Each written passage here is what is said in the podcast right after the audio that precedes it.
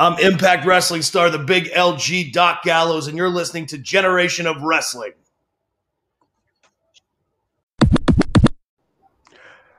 Ladies and gentlemen, welcome to another episode of Generation of Wrestling Podcast. As always, is yours truly, the 27 year old piece of gold, the franchise, aka the showstopper. And with me, as always, I got my tag team partner, my brother, my family.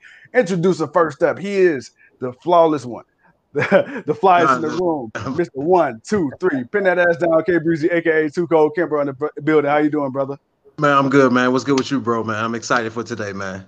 I'm excited. I'm excited too. And today, man, we got a special guest. You may know him from, uh, let's see, Deep South Wrestling, original TNA, WWE, uh, New Japan Pro Wrestling. Now he's back and Impact. We got Doc Gallows in the building, brother. How you doing? All right, I'm good, man. I'm good. Thanks for having me in today.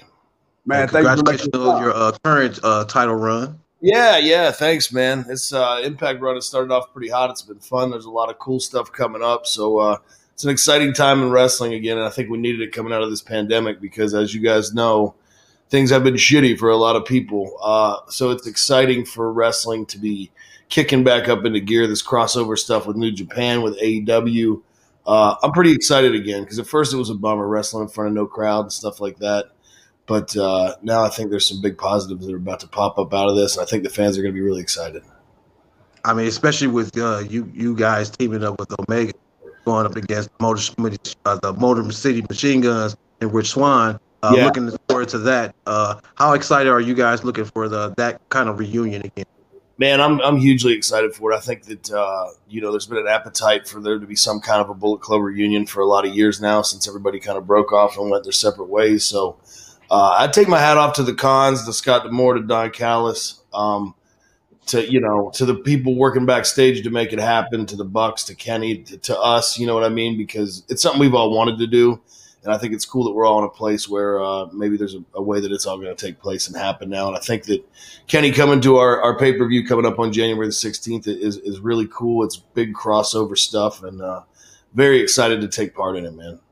Awesome. Well, my my question to you would be, man, the Bullet Club, man, it's been running wild for a long time now. You guys have had many members. Of course, you got Finn Balor, you got Tama Tonga, uh, Cody at one point. So yep. my question to you would be, what do you think made the Bullet Club so white hot? Not only in New Japan, but across the whole wrestling landscape. I mean, you go to uh, AEW shows, shirts. You go to WWE shows, WrestleMania shirts. Why do you think you guys are so like? What do you think is so special about you guys in your group?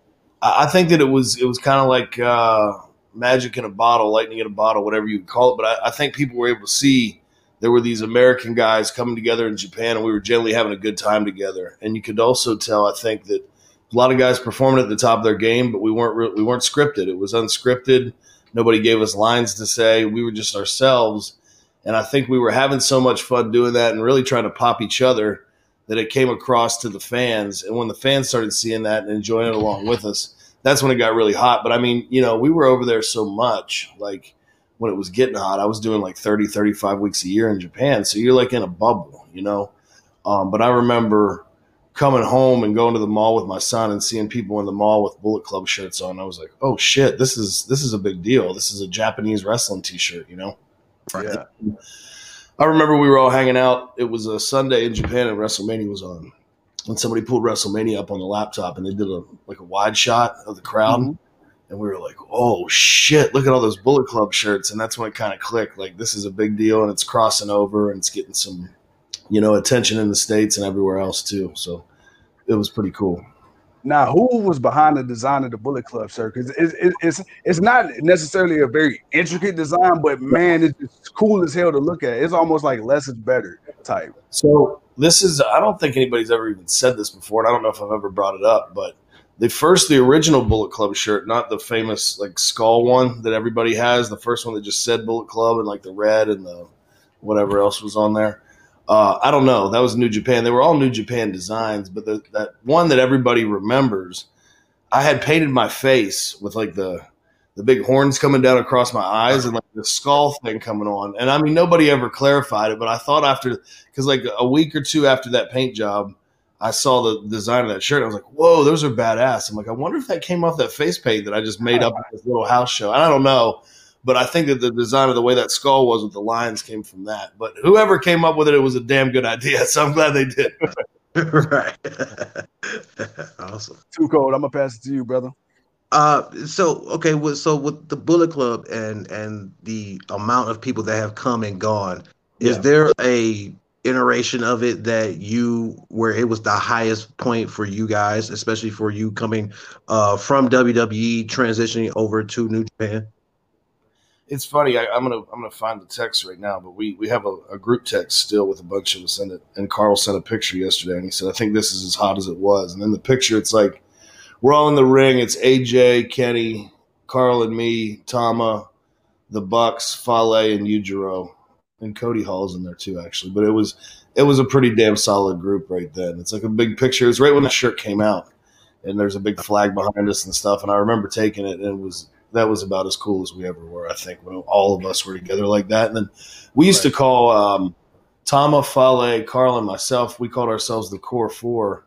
We all have it tattooed on because we were the ones that were working full time. Like AJ had the schedule where he'd just come in for the big shows, and the Bucks were doing a lot of other stuff in the states. So they were there a lot too, but they weren't doing like the full tours. Like we'd be there for the big pay per view and then like the TV from Korakuen, but everybody else would fly home, and then we'd be out there in some podunk ass town in front of you know five six hundred people the next night. So we were out there doing like stuff that wasn't as glamorous as well, just beating feet and uh, making towns and all that. But it's it was a real uh, special time in my career. I'm super close with those guys to this day.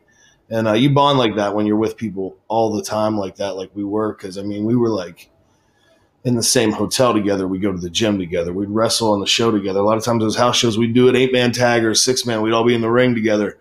We get out of the ring in the office. We go, okay, Bullet Club, you guys have a sponsor tonight. You're all going here, and this guy's going to pick you up. You're going to go here. Then we'd eat and drink and party all night together. And Then we get up and do it again and go to the next one. So it's like we had to be close, or the shit wouldn't have worked out. So Right, well, Y'all most definitely guys were most definitely close. Uh, well, before we go any further, uh, I wanted to ask you, man, what got you into wrestling? What were you? Uh, what was your main motivation? Who were the guys that you were looking at that you saw and was like, man, you know, that that that may be something that I could do. Who were your main motivations, Man, if, if you had? Yeah, no, I did. I got bit by I got bit hard by it. I was watching cartoons on Saturday morning and I was flipping through. I was eight years old and it was superstars and I saw Jake the Snake Roberts, man, and he hit a DDT and he pulled the snake out of the bag and he Oh, dropped yeah. it, whoever it was and I was like, Whoa, I gotta do that. And then I kept watching. I remember the next guy I saw was the British Bulldog Davy Boy Smith and he had like those dreadlocks and that he was all jacked up and tan. I'm like, these guys are cool as shit. And then you know, seeing Hulk Hogan and stuff like I didn't know there was a WCW the first couple of years I watched wrestling 'cause I was just an eight year old kid, nine year old kid, and then I discovered that, and then I mean my my markdom was full on. I had every magazine, every toy, every whatever my parents would let me have. I had it. I was obsessed, and it stayed that way. I didn't have that phase where I grew out of it or whatever. I just was always into it. And then when I uh, I went to play college football when I was 17 i graduated by the time i was 18 i was already wrestling i'm not supposed to be wrestling under a mask and traveling around doing these little shows and then eventually i got caught doing that and i had an ultimatum and i chose wrestling so i lost my scholarship and i've been doing it ever since what, what was your uh, what was your name that you were traveling? Your that you were. Oh, Uh, dude, I mean, I, I, there was a lot, but in the very beginning, I was the human Cadillac Dorian Deville. okay, I like it. I like it. That- That's nice. I, I thought it was going to last a lot longer than it did, but that's all right. So Hey man, at least you had to you, you got to have you got to enjoy it. that's no one knew, knew who you were until they found out, but you know you got Yeah. to have some fun and do what you like. So that's That's awesome. right, man. Yeah, totally. Well, you know, I, I want to take it back a little bit. You know, you say you, you you had the bug from an early age and never left. So I want to go over one of your earlier gimmicks, uh, the freaking deacon. What was the inspiration behind that one, man? man so i uh they they were I, I was sending my matches. I was driving up and down the east coast i was sending my matches into wwe every week. I wanted to get hired bad. And they opened deep south here in georgia. I still live in middle georgia now. And they were trying to fill the territory up. So they hired like 20 wrestlers. There's like one or two girls 18 guys. And i was the greenest one by far. Like these guys had been to puerto rico and been to japan and been to mexico. And i just been doing these little hillbilly ass independence. I didn't know anything yet, you know, but I did know that like I was a weird kid. I had a lot of charisma and I could talk. So I was pretty much like one of the best promo guys there. So I was like, well, my wrestling's gotta I gotta keep learning on this side of it. So let me uh let me do some character stuff here. And then I started cutting these weird promos and then Jody Hamilton's like, well, I want to get you a spider. There's been a guy with a snake. How about a spider? And I'm like, I'm not real big on spiders, but I'll do whatever I got to do to make it. So then I had had a tarantula that I kept in my apartment with me, and I would mess with him all the time, and that became part of the gimmick. And I'd bring him to the ring, and you know, I'd beat a guy and put the spider on him and shit like that. But uh, yeah, there was some crazy stuff that came out of the spider because WWE liked it, but you couldn't travel with a you know, a tarantula. By that time, it was 2005 or something like that. But we had a, we were doing promos one day, and they were like, "We love how weird you are. Get weirder. Show us more." And I'm like, "I already got a spider crawling up and down my face. What more can I do?" So I had this this terrible idea that I would. I was like, "The spider's comfortable with me. He's not going to bite me. You know, we're we're cool." Right. I was going to put him in my mouth and then as soon as the red light came on the camera, open my mouth. The lights come on. There's a spider crawling out. That's a freaky shot. I'm going to cut this promo. I'm like, I'll be on Raw next week if I do that, right? what I didn't realize is you can't put a spider in your mouth because they think they're being fucking eaten. So I close my mouth and this tarantula shoots these like these like porcupine like hairs they have on their backs and shot down into my throat and into my tongue and it bit me on the mouth and came out. So instead of cutting a cool promo, I was on the ground like damn near dying. yeah, man. And then it just started swelling up, and everybody was mad at me. So nobody cared or looked after you back then. They're like, drive yourself to the urgent care. So I'm driving to urgent care, going, like, am, I gonna, am I gonna choke to death on my way there? What's gonna happen? But yeah, so those were the early days of the freaking deacon. well, well, following the freaking Deacon, another one, man. Uh, in your early career, you had Festus. Now, mm-hmm. the the thing I want to know about Festus, whose idea was it? Was it your idea? Was it WWE Creative's idea? And was it where was it supposed to go, if anywhere? You know, I don't know that it was ever supposed to go anywhere. I think it was a middle card comedy act. It was um, it was a total Vince McMahon idea. Like I did the Imposter Kane thing and 06, and that was just to promote the See No Evil movie. So that wasn't going to be a, a long running thing. So we did that for a month or whatever. We had the weird Kane versus Kane match. I went back to developmental, and I'm like, what am I going to do now? I don't really have a gimmick. And they had brought Henry Godwin to Deep South, and they tagged him with Ray Gordy, and they were going to do like this new Godwin like hillbilly gimmick. And I was like, you know, I don't know what kind of legs that has, but I don't have a lot of other options here. So Henry ended up I don't know if he got released or he had some kind of like family issue and he had to go for whatever it was. So then they still wanted these hillbillies and Ray needed a partner. So they were trying out all these different guys, bringing them in from different places. And I was like, I went and got like the blue collar comedy store DVD from Redbox and watched it. And then I wrote a promo. And I went to the next day, I'm like, let me be one of the hillbillies. Let me try. So like we cut a promo, we did a little match, we filmed it, and then next thing you know, we're like going and doing dark matches. So we're going to be these hillbillies, right? Whatever. It's a start. And um, we're out in the ring before a TV. We're supposed to debut. We're going to work some local guys. And they come out the ring and they're like, hey, Vince needs to see you both in his office right now. I'm like, at this point, I've never said anything to Vince. I'm like, are we getting fired before it even starts? What the hell? So we go in right. and, uh, man, we sat down and Vince was like, can you do this? And he started making that Festus face at me. I was like, do it. And I'm like trying to do it back, you know? And this is intimidating when you're a 22, 23 year old kid, whatever. He's like, no, not like that, like this. I'm Vince McMahon and I are sticking our tongues out at each other for like 20 minutes. He's like, all right. And then when the bell rings, you're going to go crazy. And then when it rings again, you'll be catatonic again. And he looks over at Gordy. And Gordy's sitting there like dumbfounded. And he goes, and you, what's your favorite color? And he goes, uh, yellow. He goes, all right, Jesse, and you'll be his handler. We were like, what the fuck just happened? I'll see you guys next week. And that's how it started. So.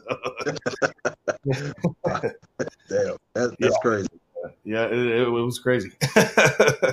I well, I, yeah, I was gonna ask like, like, yeah, who came up with this the the blank stare look? But you you said that was, that was Vince. I, I, will say this though, with that character, I don't think it could have went much further since the character couldn't talk. But for that little period you know two two and a half year run we had it was a fun character because kids knew who festus was he was the guy who went nuts when the bell rang so anywhere we went around the country or even overseas or whatever they would wait for it and we get a big reaction got a big pop so it was like it was a cool first gimmick starting out little uh little baby face run. I worked with the Undertaker on a SmackDown main event when I was like 24. So that was all stuff I don't think I would have got to do, you know, that young in my career. So it, it, I did some cool shit with it. So everyone's always like, "Are you embarrassed of that?" And I'm like, "No, I mean."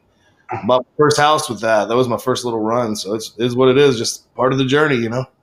Right.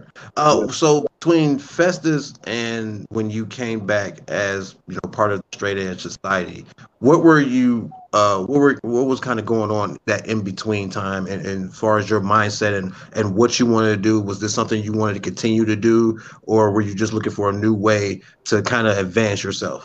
Uh, I was. I would have been, you know, twenty five or something, and I, I just was like, hey, it's time they had gotten they split us up, and I knew it, like you can't split up Jesse and Festus because what the hell are either one of them going to do? It's a dude named Jesse, and then this dude that just wanders around and waits for a bell to ring. So I went to Raw, and they weren't doing much with me on Raw. I would do like, you know, I'd be in like mixed tags or stuff with like people they weren't really doing anything with. So I was just a dude on Raw hanging out. So I knew that wasn't going to change, and then they were going to repackage me and put me like. Um, under a mask. They were talking about me coming in and doing something with Kane again, like as a big heel. And then, you know, whatever happened with that, we went, we got a mask made. I went down to Florida to FCW. We tried it out. We cut some promos. But during the time I was there trying that out, I was, they were talking about putting me on Raw to do that. They brought Undertaker and CM Punk down, and Punk and I were buddies.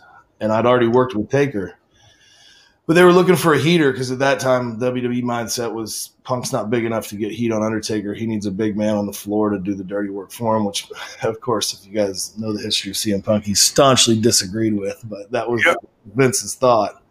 So they were looking at all these big dudes. Well, Punk didn't know any of them, and Taker didn't know any of them. And then here I was, and they're like, "Well, we both know Drew. Like, use him." And I went, "Okay, cool, perfect." And that's kind of how that fell together. So we tried it like on a loop of uh, house shows, and it, w- it went easy. Like I said, Punk and I got along good, and then and then that was kind of the start of the whole uh, straight edge society deal. Do you think if Punk was wrestling today, you think he'd be part of the Bullet Club? Man, I, I don't know. Punk's Punk's. A- he he does love New Japan. I know that he does. We don't. We used to talk every day. We don't talk anymore. But uh, yeah, he uh, he did love the Japanese stuff. I do know that. Well, speaking of, so your first run in TNA, how did mm-hmm. that come about? Uh, it was so I'd gotten released and I was going everywhere because like wrestling had kind of gone in reverse for me. I was st- still so young. So I was pumped. I went to Puerto Rico. I went to Mexico. I went to Japan for the first time for the Inokis. I went for Noah. Uh, I was just going everywhere wrestling, but it'd been like, I don't know, year and a half I'd been off TV, and I knew I was like, all right, well, you got to get back on TV because you're going to cool off too much, and people are going to forget about you. So I had uh, Dutch Mantell called booked me to go to India. They were doing a thing over there at the time. It was like a TNA spinoff that Jeff Jarrett was running, and there were a lot of TNA guys. So I went and did this Isaiah Cash character, and it was basically like the American Badass Undertaker of India, like I rode the bike to the ring, the leather, the whole nine yards, and it was fun. And it worked over there. It got over. With the time, um, Sons of Anarchy was getting popular uh, mm. in the states, and um, and I knew that Eric Bischoff was like a producer of a like a biker reality show about some motorcycle gang or whatever. So I just yeah, thought, I you remember it? I think a, a little bit, yeah. Yeah, I don't remember the name of it, but I, I, remember it being on or whatever. All those biker shows were a big deal whenever. Uh, right, yeah, that, yeah, that was about that time for you. I, I just hit him up and I drove down. I said, "Let me come to a dark match and see if you guys think I can fit in down there." And I did. And I remember I came back and Vince Russo was like, "Yeah, you're a great worker. I just don't know what we can do with you." And I was like, "What?" So I went and found Bischoff, and I didn't know him at all yet. And I said, uh, I started explaining the biker gimmick to him and telling him I'd done it in India. And he's like, I know, I produced a show already about biker gangs. I know how popular they are. I was like, all right, relax, dude. So I was like, damn, I think I blew it. might have been a bad first impression. So I went home and then like, I don't know, four or five days later, they called and offered me a contract.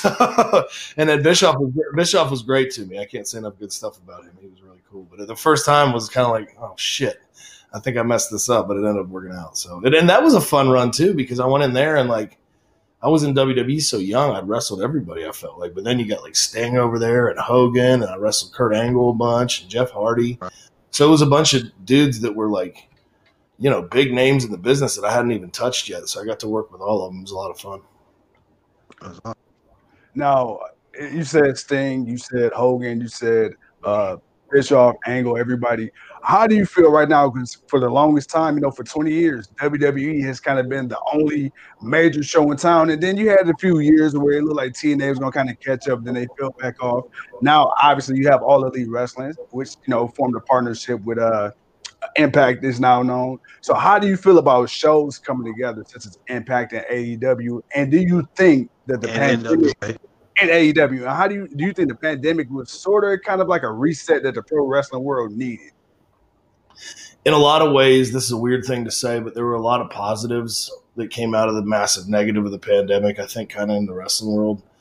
Obviously, we wish there was no pandemic and all this terrible stuff didn't happen all over the place. But like for me personally, and I think for the wrestling business, it, it, it's going to end up having a positive effect because I don't know that you would have seen Impact and AEW working together if there was no pandemic. I don't know if you would have seen the, the, the we're in the beginning now of uh, Impact and New Japan working together. We had Chris Bey come from Impact to do the Super Juniors in Japan. Rocky Romero, our talking shop partner, was very instrumental in doing that. Uh, you're gonna, you know, it's it's been documented. You're gonna see us in New Japan whenever these um, quarantine rules relax a little bit more. Hopefully sooner rather than later. So I think you're gonna see a crossover of a lot of the talent. And then another thing that came out of it too was like we would have never been able to put on these parody pay per views and start a business out of that if it wasn't a pandemic. Because I think people were just so hungry for entertainment content, stuff like that to watch. And we get fired after being in a WrestleMania main event. And I'm like, Carl's pissed off. I've been through this before. I go, how do we not parody this? We got to spoof it. That's the way that we. That's how. That's that's the reaction. We got to make fun of everything that they've been doing and uh, and then we I came up with Talking Shop and we put it on pay per view and it was a hit and now it's a thing. So uh, it was it was a weird uh, you know blessing for wrestling in a lot of ways. With Uh, be, be, before you, uh, we I know we kind of went past a little bit of the WWE stuff, but I wanted to ask you, how was it for you guys just being able to be around AJ Styles and Finn Balor in WWE, and also was there ever a point where a conversation was brought up to maybe start the Bullet Club with you four guys there? I know they did the OC with you and Styles and, and Anderson, but was there ever that you know a conversation with Vince or whatever that hey, you know maybe this could be something that we could possibly try to do or whatever? Not to my knowledge. We always thought they should have done it. and They should have done it like right away when we came in in sixteen. And then the further you got away from it, it just you know they put us with Finn for a little bit on Raw, but we never we weren't on any show with him very much at all, other than that couple months on Raw. I mean, because he was there. I think we were on SmackDown at one point. Then he was back in NXT. We were with AJ a lot. We did the club with AJ, and then Right. when they split the was club awesome. up- yeah, when they split the club up, they didn't tell AJ or us, so he was really pissed off. And we went to the other show, and then um, you know the the OC thing. I feel like the reason they did the OC was because we were going to leave and go to AEW. Our contracts were up in September of 2019. It was no secret we were buddies over there. We had a very nice offer to go over there, and then they were trying to keep us and make us happy. And AJ wanted us to stay because he wanted to keep his buddies around. You know, I mean, we were boys. We're both Atlanta guys. We hang out together, whatever. So he wanted us to stay together. Um, and I think that was part of, you know, not only the money they kept upping to get us to stay, but I think having that creative and putting the OC together was was they thought that would make us happy and be a reason to keep us around. And then ultimately saw how that worked out. So Uh, unfortunately, yeah. Well, okay. So uh, one more thing. Uh, so it was very fortunate, actually. It was just weird. it was fortunate but unfortunate. It was like you, you, you got your money, but it was like Right. after a while, it was like, I, you know what, we're gonna go ahead and let you go. It's like, well, you could have just could have did that anyway. But yeah, I Uh, walk when I asked to. right.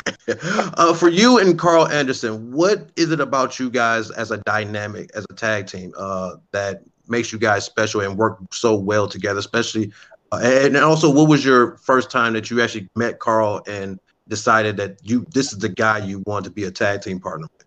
So we knew each other, but we weren't like big buddies or anything. Like, um, had exchanged pleasantries, I guess you would say, seen each other in passing, but never had any real conversations or anything.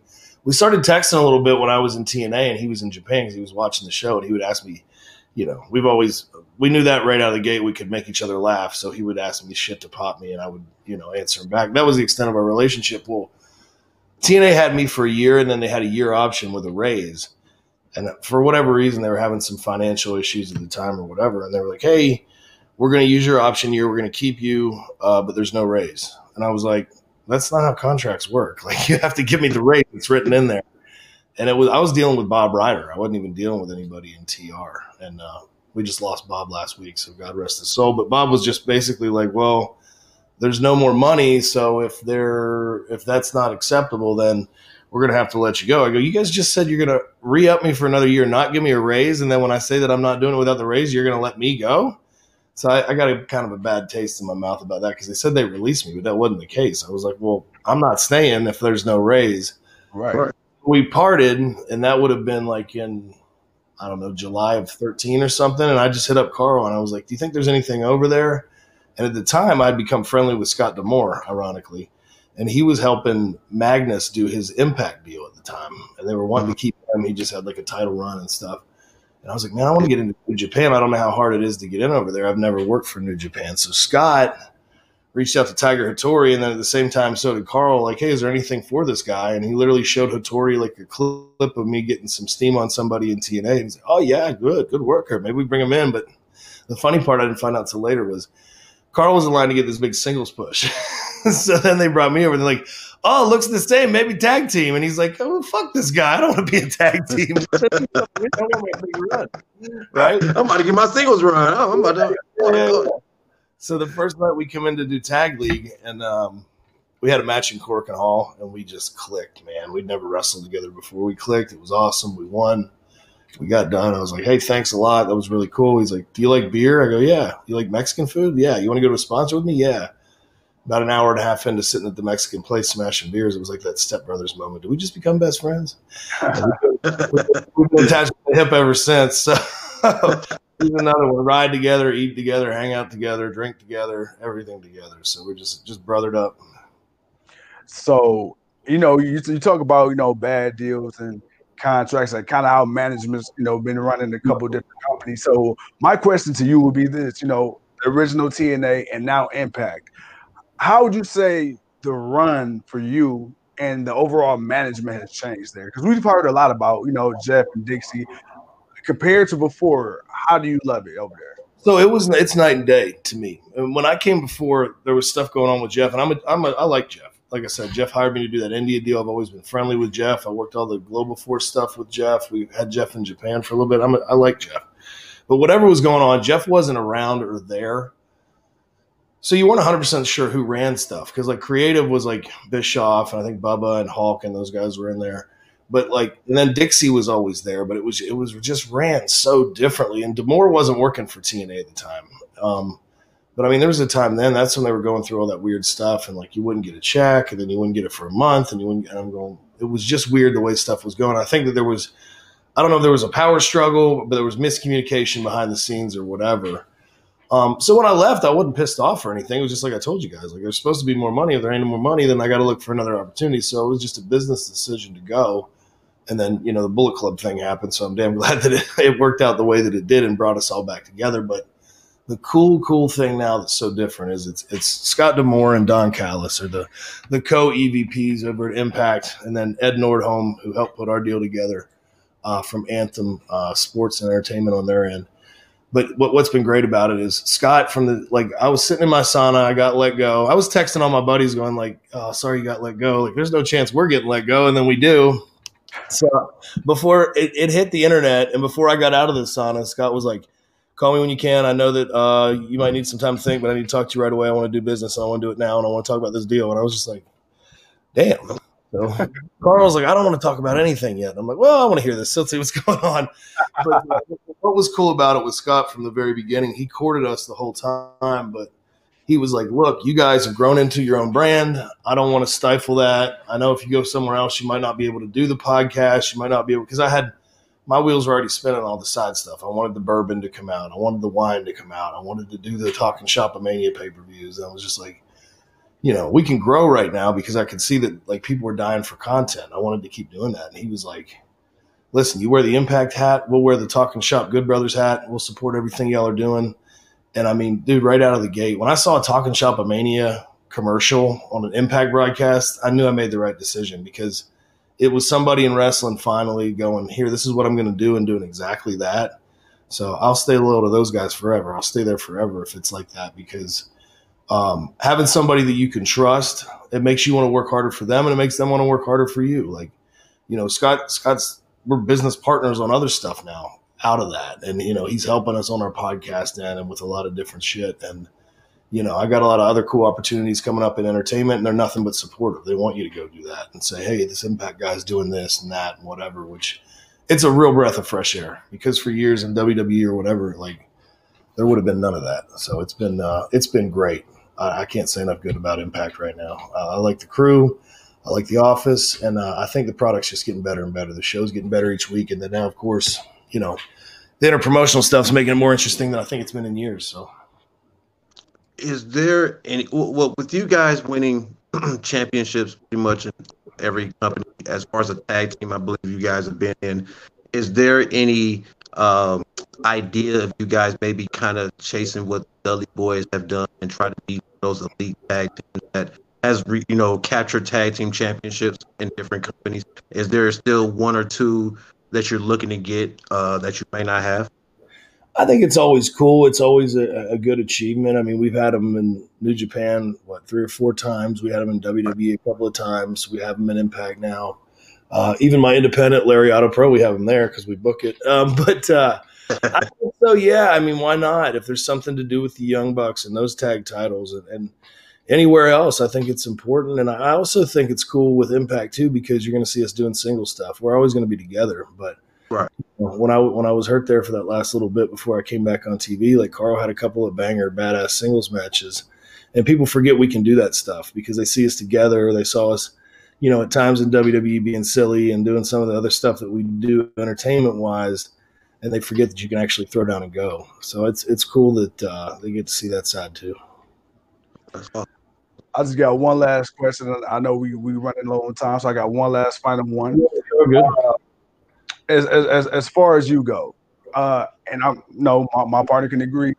Back when you guys were in WWE, even before that, you know, but especially when you guys came to WWE and now uh, Impact, we've always felt like you guys are one of the best tag teams out there. The one complaint that we have as fans of the product, because we genuinely, genuinely care about the product, is that there's always this thing that seems to be, you know, we creative. We have nothing for you. Yeah, you got a good look. Yeah, you have a good gimmick, but we have nothing for you. But then there's other people. We're not going to name names, but you know, there's other people they push to the moon, yeah. even though fans are telling you and the ratings are telling you this is not what hmm. we want to see. So, from me to you, from us to you, I guess I want I want to get your honest opinion.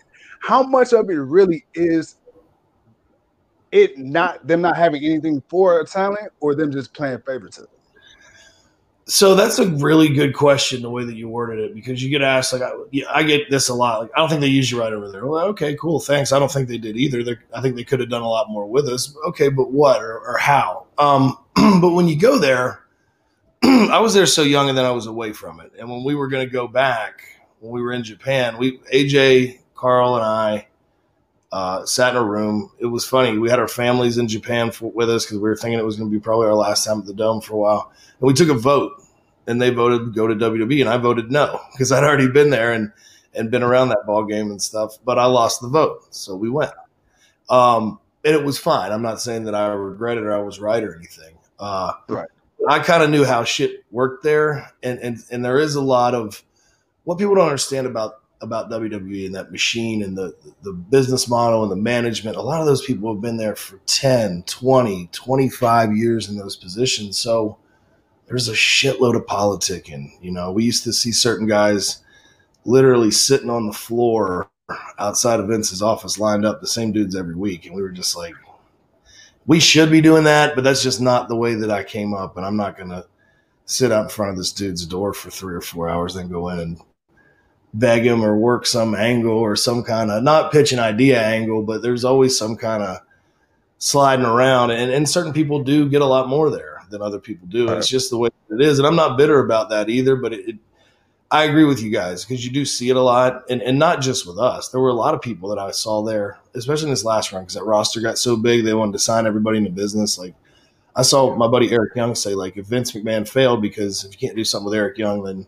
there's a problem. And I agreed with that because like I'd seen what Eric had done in TNA and like what a versatile character he was for so many years, and I knew what me and Machine Gun were in Japan um, there were a ton of guys like that there, and there's still guys like that there. I was happy to see this last little. I don't like watch WWE now, but we all see everything on social. But I was happy to see the Usos doing some single stuff with Roman. Like those guys are so damn good. But sometimes, man, especially in a tag team in WWE, for whatever reason, they just they decided that that doesn't draw and they don't like it. Whatever. It's just it's a part of the show that's over here. That's also I'm a tag team wrestler, so I do disagree with it. But when you had FTR there, you had us there, you had the New Day there you had the Usos there. I mean, we had a badass tag team division, and a lot yeah. of times it would just be a minuscule part of the show and pushed to the side. And I'm like, damn, all we need is you know, give us two quick segments and we can go out there and throw down. But they just there wasn't a lot of times it just wasn't part of the deal. So just the way it goes, a lot of politics. Yeah, I mean, because I mean, you say a lot of tag teams, and at that time, you know, it was you guys, the bar, they yep. said New Day, like the Usos. So you you you guys were tearing it up. And Enzo and, and Cass were, were really young and hot. That, that like he was good on the mic. What they say about him, that was hot. there was a lot of shit that we would do it. Like we'd go to those big market towns like Chicago or Boston or New York and fucking blow the roof off the place. And then the next week we weren't really doing anything. It was just like this doesn't make any sense. It was weird. Yeah.